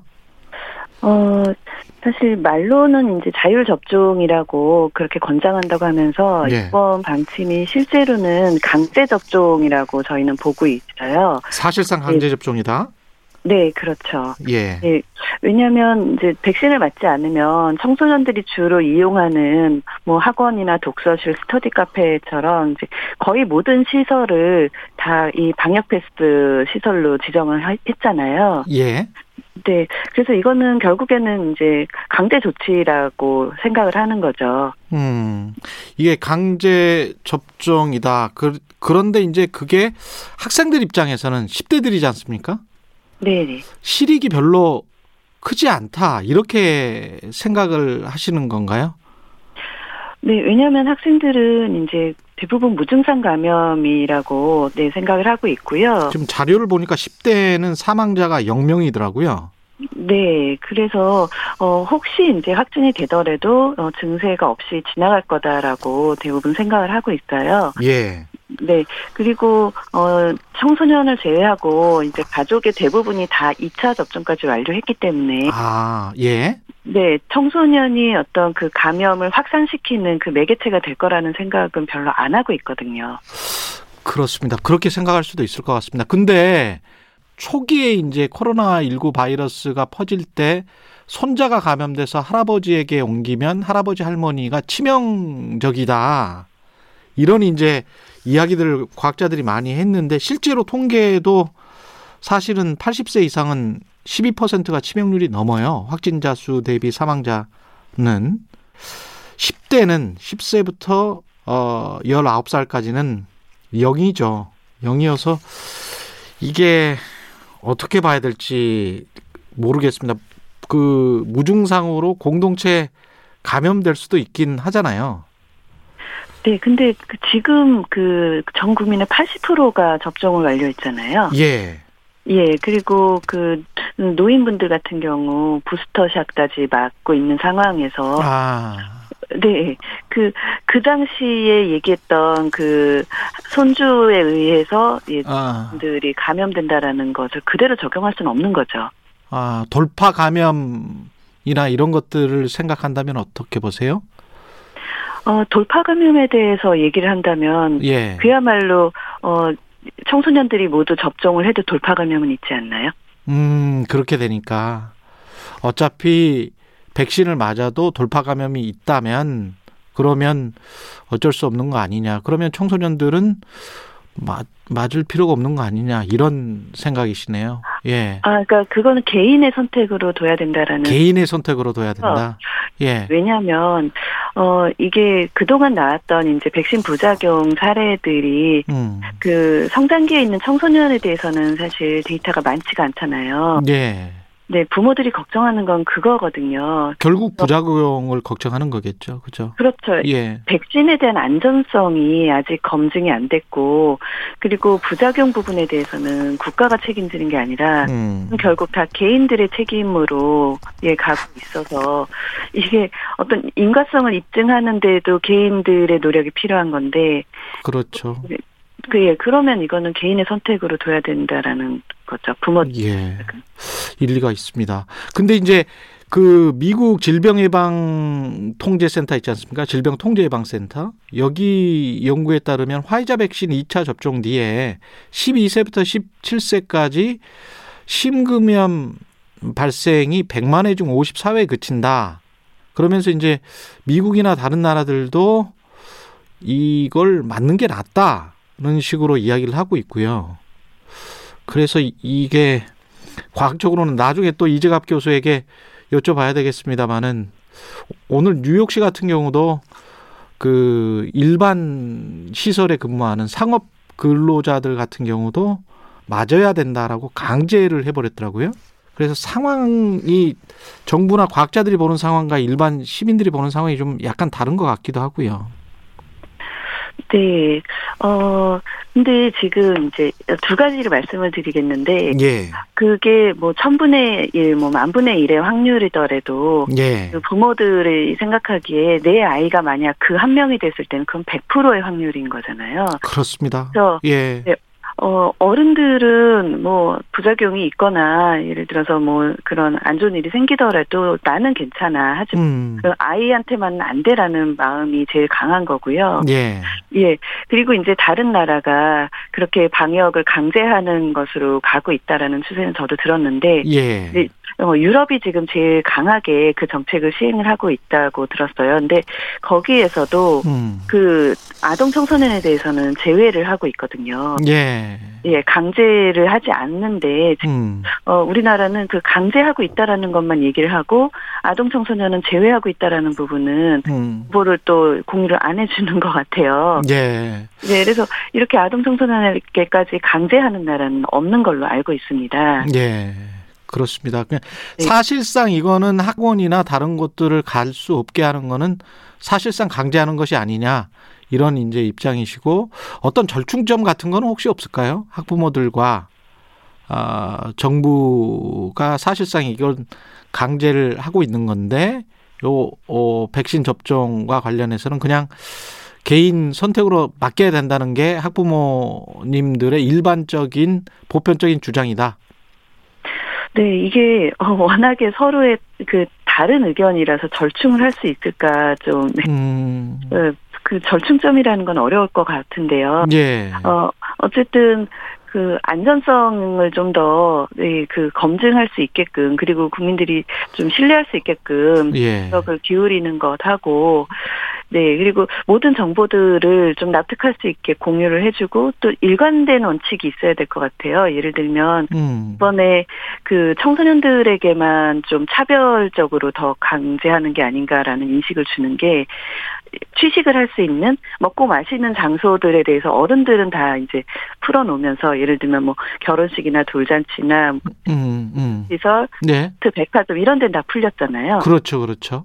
예. 근데 어 취식이 불가능한 학원이나 음. 독서실 이런 곳을 학생들이 마스크 쓰고 있는 곳까지도 그렇게 강제한다라는 건 이건 어, 꼭 백신 이외에 접종을 해야 된다라고 네. 강제하는 것은 저희는 불합리하다.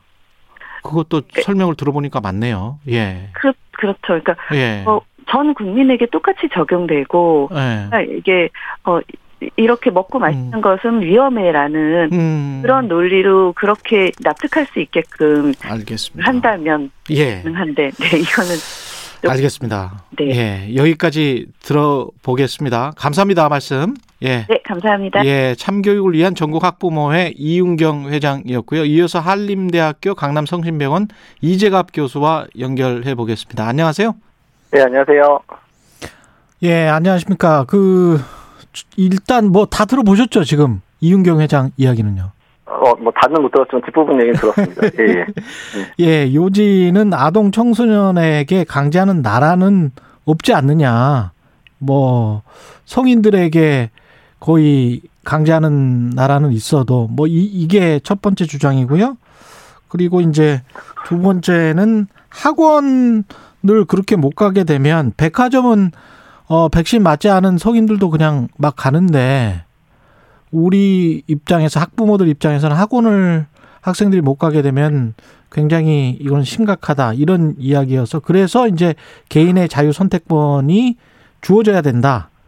부작용 염려도 솔직히 크다. 뭐 이런 말씀이었던 것 같습니다.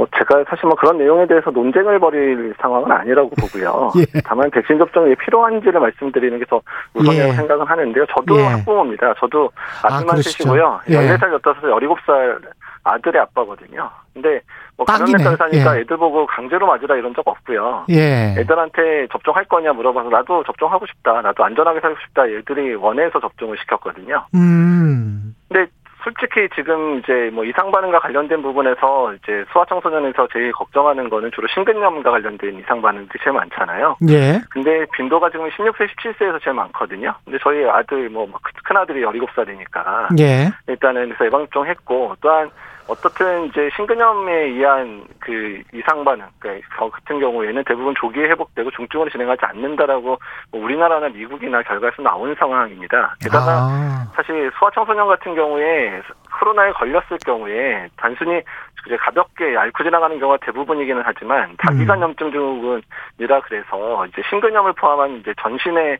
여러 장기의 염증이 침범하는 경우들도 이제 미국이나 이런 데꽤 발생을 했거든요. 아. 그런 거기서 생기는 신근염 같은 경우는 이제 백신에 의해서 생기는 신근염보다 훨씬 오래 가고 가끔은 중증으로 가는 경우도 사실 있는 상황이기 때문에 아. 여러 가지 이유에서 그러니까 코로나에 걸리기보다는 백신 접종을 통해서 안전하게 아이들이 살 수 있게 하는 게 훨씬 더 도움이 되고 또 아이들의 등교 수업이라든지 이런 부분에는 분명히 필요하다는 부분들을 더 말씀드리고 싶습니다. 그러니까 정부에서 이야기하는 학생 보호, 과학자들이 이야기하는 학생 보호라는 건 결국 학생들이 백신을 맞는 게 10대들이 백신을 맞는 게 학생 건강을 위해서도 훨씬 낫다. 이거네요. 요약을 예, 하면. 예, 예, 그렇습니다. 일단 그리고 델타 변이가 유행을 하고 난 다음에 이제 미국에서의 그런 그 코로나19에 의한 청소년의 감염 양상도 많이 바뀌었거든요. 예. 그래서 지금 백신 미접종자하고 접종자의 입원율을 비교하면 미접종자에서 입원율이 거의 10배 이상 올라갔습니다. 음. 그러니까 그 델타 변이 이전이었으면 그래도 뭐 좀 어떻게 자율적으로 뭐 사실 뭐 지금 접종 방역 패스 자체도 자율적인 접종인 거지 강제하고 있는 건 또 아니거든요. 그렇죠. 예. 예. 그리고 이제 개인의 이제 책임이라는 부분인데 음. 방역 패스라는 부분도 접종을 안 한 분들에게 있어서는 검사 음성을 확인하면 다 참석이 가능하게 해주고 있거든요. 예. 그러니까 강제 조치라기보다는 미접종자한테 책임을 이제 묻는 거일 수도 있는 거거든요. 본인이 예. 미접종을 하셨으니까 그에 대해서 다른 사람도 안전하게 살 수 있게 검사를 받아주십시오. 라는 부분이 해당되기 때문에 예. 지금의 소아청소년의 방역 패스도 강제화는 절대로 아니고요. 음. 백신 접종에 강제를 하는 국가들은 이런 식으로 강제하지 않습니다. 그 벌금을 내게 한다든지, 예. 아니 미접종자는 집 밖에 못 나오게 한다든지, 음. 또 이런 형태로 하고 있거나 아니면 아예 이제 검사를 다 유료화시킨다든지 또는 치료비를 유료 화하는 형태로 백신 의무화를 시키는 상황이지 이런 음. 식으로 방역 패스를 적용하는 부분에 있어서는 그런 부분에 가별 강제화를 여기고 있지는 않거든요 다른 국가에서도요. 그러니까 성인들이 우리가 뭐 헬스클럽 자주 가고 그거 좋아했던 사람들 같은 경우에 백신을 맞지 않으면 한동안 못 갔지 않습니까? 네. 그런 것과 비슷하게 이해가 되네요. 이게 학원 네. 문제도 결국은 그런 거네요. 근데 이제 네. 학부모들은 10대고 학생들이니까 학원을 꼭 필수적으로 가야 되는데 사실상 근데 그게 네. 이제 그 안 맞으면 뭐 아무래도 불편하지 않느냐. 그리고 학원을 못 가게 되지 않느냐. 그런 생활의 불편을 호소를 하시는 거고 그다음에 이제 학습권을 침해하지 않느냐. 그게 이어지지 않느냐. 학습권 침해 부분들도 맞으면 예. 갈 수 있잖아요. 맞으면 갈 수 있다. 음성이어도 갈 수 있고요. 예. 그러니까 학습권을 침해했다기보다는 예. 안전하게 할수 학습할 수 있는 방법을 정부 차원에서도 그렇고 전문가들도 이야기를 드리는 거라고 좀 받아들였으면 좋겠다는 생각을 하고 있거든요. 음. 청소년 백신 접종률 같은 경우에 해외에서도 이렇게 공고를 많이 하고 있습니까? 그 미국 같은 경우는 강력하게 권고를 하고 있죠. 그래서 음. 지금 10에서 17세 연령이 한 60% 정도가 접종을 한 상황이고요. 예. 5세에서 11세도 접종이 시작됐는데 천천히 올라가고 있지만 지금 한 20% 정도 5에서 11세도 맞고 있고요. 예.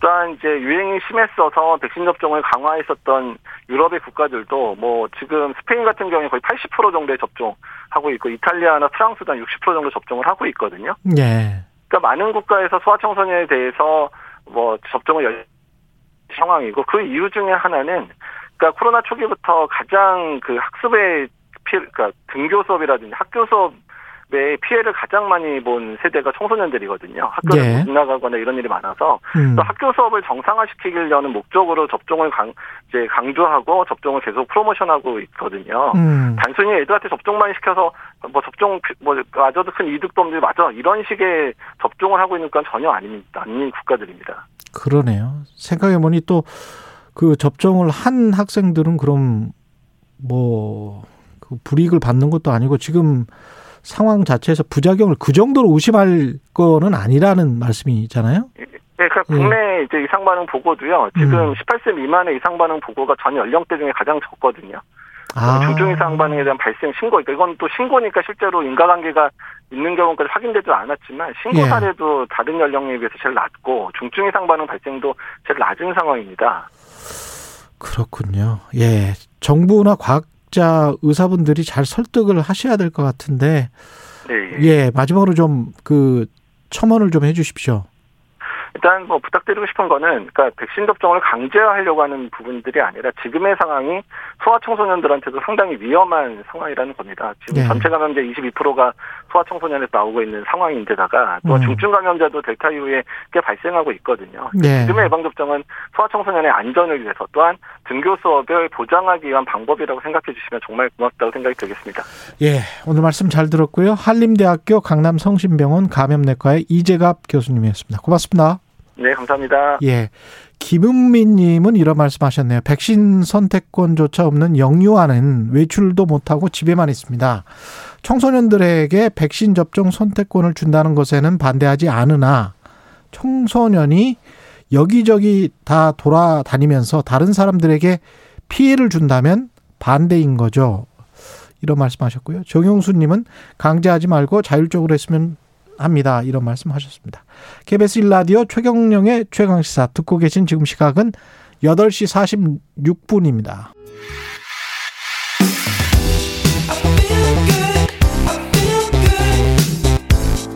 세상에 이익이 되는 방송 최경영의 최강 시사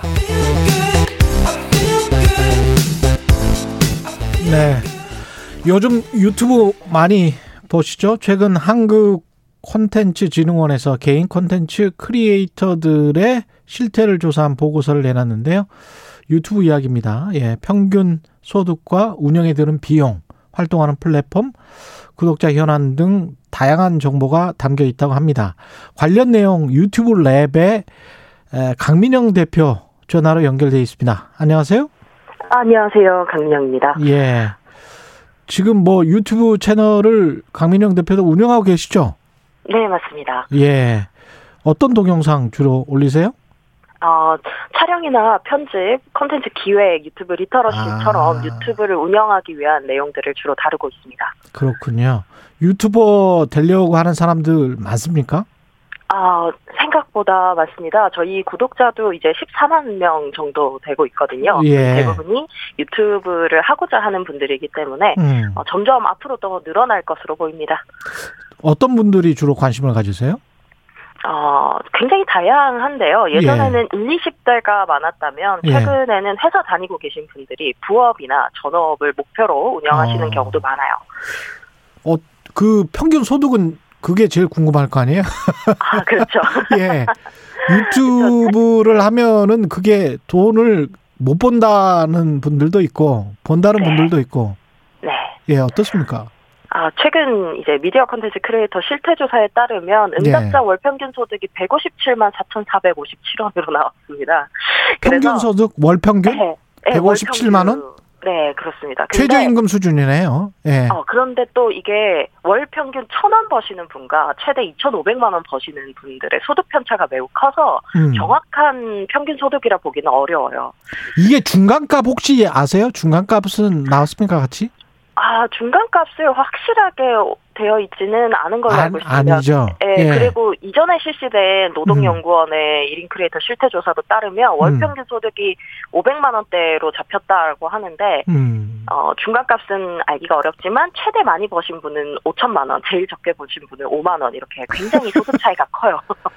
아니 이게 평균으로 따지면 다 묶어 가지고 그렇죠. 유튜브 그 숫자로 나눠 버리는 것이기 때문에 그렇죠. 중간값을 봐야 음. 그래야 정확히 아 어느 정도 하면 몇 년 하면 어떻게 되겠구나 이거를 우리가 가늠할 수 있거든요.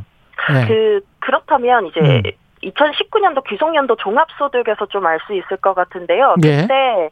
하위 50%의 소득 금액이 어 1인당 평균 108만 원, 딱 중간값이 한 100만 원 정도 안 되는 걸로 나타났어요. 그때 세금 아, 그게 정확하네요. 그게 정확해. 네, 네, 네 예. 그렇게 볼 수도 있겠습니다. 그게 하위 50%가 한 108만 원 정도 번다.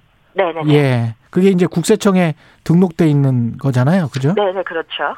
이게 유튜버들도 세금을 냅니까? 얼마나 냅니까? 어, 세금은 그냥 우리 회사랑 비슷합니다. 예. 이게 어 2019년부터는 사업자 음. 업종 코드가 생겼어요. 그래서 1인 미디어 창작자, 뭐 1인 미디어 콘텐츠 창작업 이렇게 해서 어 과세 사업자로나 면세 사업자로 등록을 하기 때문에 많이 내시는 분들 뭐 이나 적게 내시는 분들이나 거의 뭐 일반 사업하는 것과 비슷합니다. 그렇군요. 어, 4대 보험 같은 경우는 어떻게 되죠? 아, 이게 아무래도 MCN이나 회사에 고용되어 있는 음. 형태의 크리에이터들은 회사 차원에서 세금을 당연히. 어, 내고 예. 있는데 이게 부업 개념이나 이제 막 1인 사업자로 어, 등록을 하신 경우에는 아무래도 사대보험 가입을 잘 안 하시는 것 같습니다. 왜냐하면 음. 그 산재보험이나 고용보험은 의무가입 사항이 아니니까 그러네요. 안 하시기도 하고 음. 어, 잘 모르시는 경우도 많이 계세요. 예. 전업 크리에이터는 그와 부업으로 지금 하시는 분들은 그 비율이 어느 네. 정도나 되나요? 아, 보통 부업 실제로는 부업 비율이 훨씬 높을 것으로 예상이 그렇죠. 됩니다. 왜냐하면 예. 네, 월 평균 소득을 어, 계속적으로 받을 수 있는 형태의 소득이 아니기 때문에요. 예. 부업이 훨씬 더 높을 겁니다. 이게 어, 어느 정도 수준이 돼야 그러니까 구독자 수랄지 아니면 view 수랄지 이걸 보고 아 이 사람은 어느 정도 벌 벌 수 있다 이게 가늠이 되나요? 측정이 되나요? 사실 구독자 수 자체로는 이 사람이 한 달에 어느 정도 버는지 알기는 어렵습니다만 예. 조회수로는 대략적으로 가늠할 수는 있습니다. 예. 어, 저희가 영상을 틀면 조회수에 광고가 붙잖아요. 예.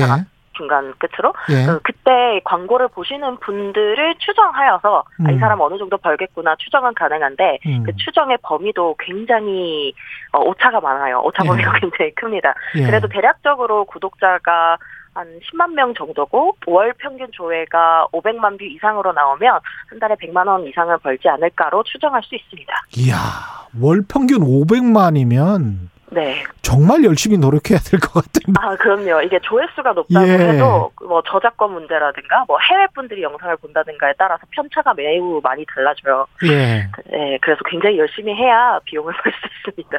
예, 하루에 뭐 10만 이상 한 20만 원 봐야 월 평균 500만을 보는 거 아니에요? 그죠? 100만 원 정도를 네, 볼 수, 100만 원 이상. 그럼 사실은 그럼 고작 100만 원 버는 거네. 그 편의점 어, 편의점 알바보다 훨씬 더 지금 못 보는 거 아니에요? 그렇게 되면. 네, 이게 편차가 워낙 크다 보니까 예. 평균적으로 버시는 분들은 이제 아르바이트 개념으로 보시는 게 음. 좋고요. 많이 버시는 분들은 또 그때 세금 조사 때 보니까 상위 1%는 6억 정도 연의 연봉으로 벌어 가신다라고 아. 하거든요. 워낙 이게 편차가 커서 그렇습니다. 이게 그 미디어 크리에이터 이게 콘텐츠를 계속 창작하는 게 힘들지 않습니까? 아, 그렇습니다. 예. 이게 창작 시간도 확보해야 되고요. 본업이 예. 아니니까. 음. 그리고 계속해서 새로운 컨텐츠를 만들어내야 된다는 압박감들도 있습니다.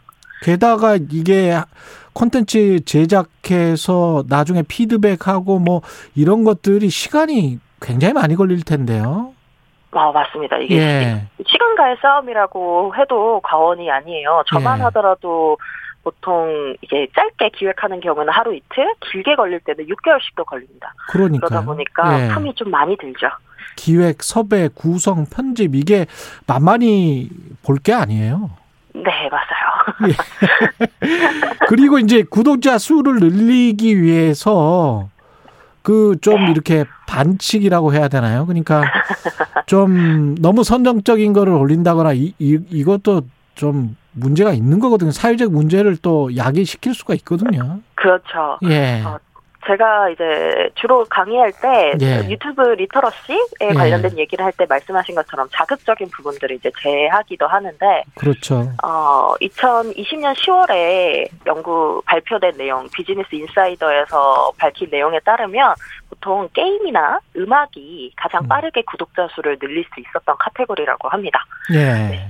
네, 그리고 너무 정치적으로 극단적인 주장을 하거나 막 어떤 뭐 불확실한 거를 막 폭로하거나 뭐 이런 거는 정말 사회적으로 안, 안 좋은 안 좋은 영향을 미치잖아요. 그렇죠. 그래서 예. 플랫폼 자체에서도 규제가 되어 있어요. 그래서 너무 자극적이고 예. 누군가에게 뭐 편을 가르고 혐오하는 음. 콘텐츠들은 음. 어, 영상의 노출을 줄이거나 삭제하는 형태로 가이드가 나와 있습니다. 사실상 돈벌이를 위해서 이용을 하는 거니까 그거는 음, 예 그렇죠. 어떤 콘텐츠를 통해서 사회에 기여를 해야 된다라고 생각을 해야 되는데 예. 그렇죠 맞습니다. 예. 유튜버를 꿈꾸는 분들 야 나는 이런 콘텐츠를 가지고 있어. 뭐 마지막으로 당부나 충고의 말씀 한마디만 해 주십시오. 아, 네. 유튜버를 꿈꾼다는 것은 다른 사람들한테 알리고픈 이야기가 있는 거잖아요. 예. 그래서 본인이 보여주고 싶은 거랑 시청자분들이 또 원하는 것에 밸런스를 맞추는 게 음. 중요합니다. 근데 그 밸런스를 맞추려면 시청자랑 소통을 원활히 해야 되는데 음. 일단 소통을 하려면 말을 걸어야 되지 않습니까? 예. 그래서 망설이지 말고 일단 영상을 업로드 먼저 해보시기를 꼭 말씀드리고 싶습니다. 예, 말씀 감사합니다. 지금까지 유튜브 랩의 강민영 대표였습니다. 고맙습니다. 네, 감사합니다. 예, 12월 7일 화요일 KBS 라디오 최경령의 최강 시사였습니다. 고맙습니다.